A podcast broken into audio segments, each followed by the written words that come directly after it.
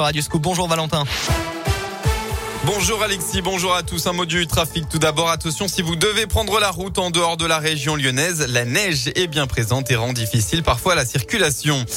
À la une de l'actualité, le variant Omicron gagne du terrain en Europe et inquiète la France. Détecté dans plusieurs pays voisins, le nouveau variant sud-africain tant redouté par les scientifiques a obligé le gouvernement à prendre une nouvelle mesure.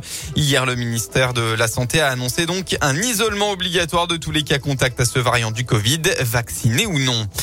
Près de Lyon, un vote consultatif attendu aujourd'hui. Les habitants de Sainte-Foy-lès-Lyon et de la Mulatière pourront donner leur avis sur le projet de téléphérique Lyon-Francheville voulu par la métropole de Lyon et surtout très décrié.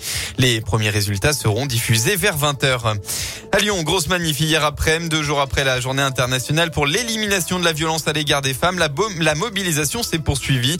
Au départ de la place Bellecour à 14h, près de 4000 personnes se sont mobilisées pour dénoncer entre autres les violences sexistes.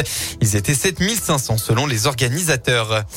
Dans le reste de l'actualité, l'affaire Nicolas Hulot a provoqué un séisme chez les écologistes hier avec l'annonce du départ de Mathieu Orphelin, porte-parole de Yannick Jadot. Le député a réagi en évoquant des tensions internes. « Je ne suis pas dupe », a-t-il ajouté. Et puis Emmanuel Macron et Marine Le Pen seraient toujours en tête si l'élection présidentielle avait lieu aujourd'hui, alors que Éric Zemmour subit une légère baisse, d'après un sondage IFOP pour le journal du dimanche. On passe au sport. En football, les résultats de la Coupe de France dans la région. Dans ce 8e tour, c'est fini pour l'AS Montchat, battu par Sochaux 3-0. En revanche, Lyon-la-Duchère a validé son ticket pour les 32e de finale contre Mulhouse 3-1, tout comme le Vénissieux FC qui a battu Moulins Isère 2-1. Aujourd'hui, les Hauts du Lyonnais affrontent Bourgoin-Jallieu à 13h30. En Ligue 1, hier, Nantes et Lille se sont neutralisés un but partout, tandis que Metz est allé s'imposer à Nice 1-0. Aujourd'hui, fin de la 15e journée. On retrouve entre autres à 15h Reims-Clermont, Monaco-Strasbourg ou encore un derby, Lorient-Rennes. À 17h, l'OL se déplace à Montpellier. Un match ô combien important puisque le club est distancé en championnat. Sinali Diomandé et Léo Dubois sont absents du groupe. Et puis la fin de la Saint-Élion avec non pas 1, mais 2 vainqueurs après un duel de battants. Thomas Cardin et Romain Lieu ont choisi de ne pas se départager.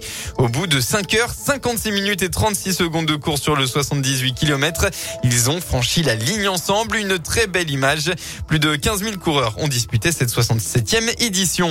Enfin, en rugby, à noter la nouvelle grave blessure de Mathieu Bastaro hier face à Toulon. Et dès la 5e minute, le joueur lyonnais s'est blessé aux 2 genoux et est sorti en pleurant sur civière.